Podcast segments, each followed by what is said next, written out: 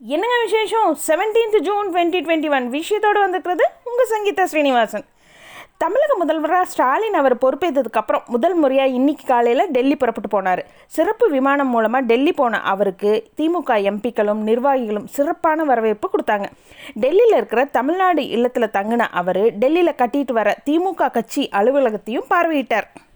சாயந்தரம் அஞ்சு மணி அளவில் பிரதமர் மோடி அவரை வந்து முதல்வர் ஸ்டாலின் சந்திச்சார். அவர் கூட நீர்வளத்துறை அமைச்சர் துரைமுருகன் டெல்லி சிறப்பு பிரதிநிதி ஏகேஎஸ் விஜயன் தலைமை செயலர் இறையன்பு உள்துறை செயலாளர் செய்தி மற்றும் மக்கள் தொடர்பு இயக்குநர்கள் உள்ளிட்ட அதிகாரிகள் எல்லாம் கூட இருந்தாங்க. பிரதமர் மோடி அவரை வந்து இல்லத்தில் தான் சந்திச்சார். இந்த சந்திப்பு ஒரு இருபத்தஞ்சு நிமிஷம் நடந்துச்சு. செய்தியாளர்கள் சந்திப்பப்போ பிரதமருடனான சந்திப்பு மகிழ்ச்சி மனநிறைவு தர்ற சந்திப்பாக அமைஞ்சதுன்னு சொல்லிட்டு முதல்வர் ஸ்டாலின் அவர் தெரிவித்தார் மேலும் கோரிக்கைகளுக்கான காரண காரியங்களை பிரதமர்கிட்ட தெரிவித்ததாகவும் சம்பந்தப்பட்ட துறை அமைச்சர்களோட ஆலோசித்து முடிவு செய்யப்படும் சொல்லிட்டு பிரதமர் தெரிவிச்சிருக்காரு. அது மட்டும் இல்லாமல் பேட்டியின் போது மத்திய அரசு பற்றி குறிப்பிடும் போதெல்லாம் ஒன்றிய அரசுன்னு சொல்லிட்டே முதல்வர் ஸ்டாலின் குறிப்பிட்டார். டெல்டா மாவட்ட விவசாயிகள் குருவி நெல் சாகுபடியில் அதிக மகசூல் பெற உதவுற வகையில் அறுபத்தி ஒன்று புள்ளி சைஃபர் ஒம்பது கோடி மதிப்பில் குருவி நெல் சாகுபடி தொகுப்பு திட்டத்தை தமிழக அரசு அறிவிச்சிருக்காங்க. இந்த திட்டத்தில் நெல் விதைகள் ரசாயன உரங்கள் உள்ளிட்ட இடுபொருட்கள் மற்றும் வேளாண் இயந்திரங்களில் மானிய விலையில் விவசாயிகளுக்கு வழங்கப்படுது. அதே மாதிரி பண்ணை குட்டைகள் அமைக்கவும் மானியம் வழங்கிட்டு இருக்காங்க இதன் மூலமாக ரெண்டு லட்சத்துக்கு மேற்பட்ட விவசாயிகள் பயன்பெறுவாங்க. குருவை சாகுபடி தொகுப்பு திட்டம் வந்து தஞ்சை நாகை மயிலாடுதுறை திருவாரூர் திருவாரூர் மாவட்டங்கள் முழுவதும் செயல்படுத்தப்படுது. அதே மாதிரி கடலூர் அரியலூர் திருச்சி மாவட்டங்களில் சில பகுதியில் மட்டும் இந்த திட்டம் நிறைவேற்றப்படும் சொல்லியிருக்காங்க. தனியார் பள்ளிகளில் அதிக கட்டணம் வசூலிச்சா அந்த பள்ளிகள் மீது நடவடிக்கை எடுக்கப்படும் சொல்லிட்டு பள்ளி கல்வித்துறை அமைச்சர் அன்பில் மகேஷ் அவர் எச்சரிக்கை கொடுத்துருக்காரு. தமிழகத்தில் அரசு பள்ளிகள்லேயும் ஆங்கில வழி கல்வி முறையை அதிகரிக்கவும் அதன் வாயிலாக தனியார் பள்ளிகள்லேருந்து இடம்பெயரும் மாணவர்களோட விருப்பத்தை நிறைவேற்றவும் கல்வி தரத்தை உயர்த்தவும் அரசு ஆலோசிச்சுட்டு வர்றாங்க. சிபிஎஸ்சி ப்ளஸ் டூ ரிசல்ட் வர்ற ஜூலை முப்பத்தொன்னாம் தேதி வெளியிடப்படும் சொல்லிட்டு சிபிஎஸ்சி தெரிவிச்சிருக்காங்க. அது மட்டும் இல்லாமல் ப்ளஸ் டூ மாணவர்களுக்கு கணக்கிடும் முறை குறித்து உச்சநீதிமன்றத்தில் சிபிஎஸ்சி விளக்கம் கொடுத்துருக்காங்க. பத்தாம் வகுப்பு மற்றும் பதினொன்றாம் வகுப்பு பாடங்களில் தலா முப்பது பர்சன்டேஜ் வெயிட்டேஜ் மதிப்பெண்கள் கணக்கில் கொள்ளப்படும் சொல்லிட்டு சிபிஎஸ்சி தெரிவிச்சிருக்காங்க. மின்சாரத்துறை அமைச்சர் செந்தில் பாலாஜி அவர் வந்து நிருபர்களுக்கு பேட்டி கொடுத்தாரு. அப்போ அவர் வந்துட்டு கடந்த ஆட்சியில் ஒன்பது மாதங்களாக மின் பராமரிப்பு பணிகள் மேற்கொள்ளப்படாதனால இப்போ மின்தடை ஏற்படுறதாகவும் தற்போது பராமரிப்பு பணிகள் நடந்து வர்றதாகவும் அத்தியாவசிய பராமரிப்பு பணிகள் பத்து நாட்களுக்குள்ளே முடிக்க திட்டமிட்டிருக்கிறதாகவும் தெரிவிச்சிருக்காரு. அது மட்டும் இல்லாமல் தமிழகம் மின் மிகை மாநிலம் அல்லன்னு சொல்லிட்டு குறிப்பிட்டிருக்காரு. தூத்துக்குடி செங்கோட்டை ராமேஸ்வரம் உள்ளிட்ட பதிமூணு சிறப்பு ரயில்களோட நேரம் மாற்றப்பட்டிருக்கு.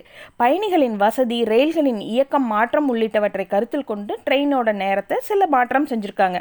புறப்பாடு வருகை மற்றும் இடையில் வர ரயில்வே ஸ்டேஷன் நேரம் மாற்றி அமைக்கப்பட்டிருக்கிறதா தெற்கு ரயில்வே தெரிவிச்சிருக்காங்க. இந்த கொரோனா ஊரடங்கு காரணமாக வருங்கால வைப்பு நிதி அதாவது இபிஎஃப் கணக்கில் ஆதாரை இணைக்க செப்டம்பர் ஒன்றாம் தேதி வரைக்கும் கால நீட்டிப்பு செஞ்சு அரசு உத்தரவிட்டிருக்காங்க. இன்னொரு பக்கம் தங்க நகைகளுக்கெல்லாம் ஹால்மார்க் கட்டாயம்ங்கிற மத்திய அரசோட உத்தரவு அமலுக்கு வந்துருச்சு. புதிய நகைகளுக்கு ஹால்மார்க் கட்டாயமாக்கப்பட்டு இருக்கிற இதே டைம் மக்கள்கிட்ட இருக்கிற ஹால்மார்க் இல்லாத பழைய நகைகளை நகை வியாபாரிகள் அப்படியே பெற்றுக்கொள்ளவும் அனுமதிச்சிருக்காங்க. இந்த ஊரடங்கில் செல்ஃபோன் பார்க்கறதுனால இந்திய மக்கள் தொகையில் இருபத்தி ஏழு கோடி பேருக்கு அதாவது கிட்டத்தட்ட இருபத்தி மூணு சதவீதம் பேருக்கு கண் பார்வையில் அதிக சேதம் இருக்கிறதா ஒரு ஆய்வில் அதிர்ச்சி தகவல் வெளிவந்திருக்கு. சின்ன இன்ட்ரெஸ்டிங்க வாழைப்பழ விளைச்சலில் உலக அளவில் இந்தியா முதலிடத்தில் இருக்கிறாங்க. கடந்த நிதியாண்டில் இந்தியா ஒரு லட்சத்தி தொண்ணூத்தோராயிரம் டன் வாழைப்பழத்தை ஏற்றுமதி செஞ்சுருக்காங்க. அதோட மதிப்பு அறுநூற்றி பத்தொம்போது கோடி ரூபாய். உலக தரம் வாய்ந்த விவசாய முறைகளை பின்பற்றுறதுனால தான் வாழைப்பழ ஏற்றுமதி அதிகரிக்க காரணம் சொல்லிட்டு மத்திய வர்த்தக அமைச்சகம் தெரிவிச்சிருக்காங்க. அதே போல் மராட்டிய மாநிலம் ஜல்கோன் மாவட்டத்தை சேர்ந்த ஜல்கோன் மாம்பழம் புவிசீர் கழியீடு பெற்றிருக்கு. இதனால் இதனால் இருபத்தி ரெண்டு மெட்ரிக் டன் எடையுள்ள இந்த பழம் துபாய்க்கு ஏற்றுமதி செஞ்சுருக்காங்க. ஓ உள்நாட்டு தேவையை அதிகரிக்க மக்களுக்கு நேரடியாக பணம் கொடுக்கறதோட ரூபாய் மூணு லட்சம் கோடி மதிப்பிலான ஊக்குவிப்பு தொகுப்பினையும் வழங்க வேண்டும் சொல்லிட்டு மத்திய அரசுக்கு இந்திய தொழில் கூட்டமைப்பு சிஐஐ வலியுறுத்தியிருக்காங்க. இந்தியாவில் இப்போ மருத்துவ பரிசோதனையில் இருக்கிற பயாலஜிக்கல் இ e நிறுவனத்தோட தடுப்பூசி கோவிடிற்கு எதிராக தொண்ணூறு சதவீதம் திறனுடையதுன்னு சொல்லிட்டு மத்திய அரசுடைய ஆலோசனை குழு டாக்டர்கள் தெரிவிச்சிருக்காங்க. போல இந்தியாவில் கண்டறியப்பட்ட பவுடர் வடிவிலான கொரோனா மருந்தான டூ டிஜி எல்லா உருமாறிய வகை கொரோனா வைரஸ்களையும் எதிர்க்கும் திறன் மிக்கதாக இருக்கிறதா ஆய்வில் தெரிய வந்திருக்கு. இன்னி எல்லாமே இன்ட்ரெஸ்டிங் நியூஸ் தாங்க. அதாவது ராமர் கோயிலுக்காக அயோத்தியில் பேக் ஃபைசி கிராமத்தில் ஆயிரத்தி இரநூத்தி எட்டு ஏக்கர் நிலம் வாங்கப்பட்டிருக்கிறதாவும் ரூபாய் ரெண்டு கோடி மதிப்பில் உள்ள இந்த நிலத்தை ரூபாய் பதினெட்டு புள்ளி அஞ்சு கோடிக்கு அறக்கட்டளை வாங்கியிருப்பதாகவும் இதில் மிக பெரும் ஊழல் நடந்திருப்பதாகவும் இது தொடர்பாக சிபிஐ அமலாக்கத்துறை விசாரணை நடத்தப்பட வேண்டும் சொல்லிட்டு எதிர்க்கட்சிகள்லாம் சொல்லிட்டு வந்தாங்க. இந்த நிலையில் அயோத்தி நில ஊழல் புகார் குறித்து உச்சநீதிமன்ற கண்காணிப்பில் விசாரணை நடத்தப்பட வேண்டும் சொல்லிட்டு காங்கிரஸ் பொதுச் செயலாளர் பிரியங்கா கோரிக்கை வச்சிருக்காங்க. முகேஷ் அம்பானி அவருடைய ரிலையன்ஸ் மற்றும் கூகுள் நிறுவனத்தோட இணைஞ்சு மலிவு விலையிலான ஸ்மார்ட் ஃபோன்களை தயாரித்து விற்பனை செய்ய இருக்கிறதா அறிவிப்பு கொடுத்துருந்தாங்க. ஆனால் இப்போ இந்த கொரோனா பரவல் காரணமாக ஸ்மார்ட் ஃபோன் தயாரிக்க தேவைப்படுற பொருட்கள் கிடைக்கிறது சிக்கலாக இருக்கிறதுனால இப்போ தயாரிக்கிற முயற்சி தாமதமாகும்னு சொல்லிட்டு ஒரு கருத்து வெளிவந்திருக்கு. இது வந்து இந்த தாமதம் வந்து சீன நிறுவனங்கள் நன்றாக கால் ஊன்றுவதற்கு வாய்ப்பளிப்பதாக இருக்கிறதா ஒரு கருத்தும் வெளிவந்திருக்கு. ஒரு பக்கம் தொழிலதிபர் அம்பானி வீட்டு பக்கத்தில் வெடிபொருள் நிரப்பப்பட்ட கார் விவகாரத்தில் முன்னாள் ஐபிஎஸ் அதிகாரி அவரையும் பிரபல என்கவுண்டர் ஸ்பெஷலிஸ்டான பிரதீப் சர்மா இவங்க ரெண்டு பேர்த்தையும் இன்னைக்கு கைது செஞ்சுருக்காங்க.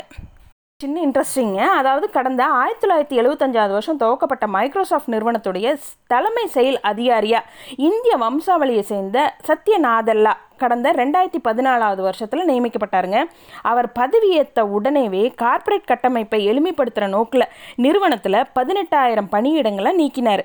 அதே மாதிரி கிளவுட் உள்ளிட்ட பல வழிகளில் கவனத்தை மாற்றி நிறுவனத்தை மேம்படுத்தினார். அவரோட உழைப்பு காரணமாக மைக்ரோசாஃப்ட் நிறுவனத்துடைய பங்கானது ஏழு மடங்கு ஜாஸ்தியாச்சு. சந்தை மதிப்பில் ரெண்டு லட்சம் அமெரிக்க டாலரை நெருங்குச்சு. இந்த நிலையில் இப்போ இவரை மைக்ரோசாஃப்ட் இயக்குனர் குழு தலைவராக நியமிக்கப்பட்டிருக்காங்க. அதாவது இப்போது இயக்குனர்கள் குழு தலைவராக பில்கேட்ஸ் அப்புறம் வந்து ஜான் தாம்சன் ஆகியோர் பதவியில் வகிச்சிட்டு வராங்க. இதில் ஜான் தாம்சன் அவருக்கு பதிலாக தான் சத்யநாதன்லாம் நியமிக்கப்பட்டிருக்காங்க. இது மாதிரி இன்னும் நிறைய விஷயங்களோட நாளைக்கு night sharply at nine o'clock உங்களை மீட் பண்ணுறேன் குட் நைட்.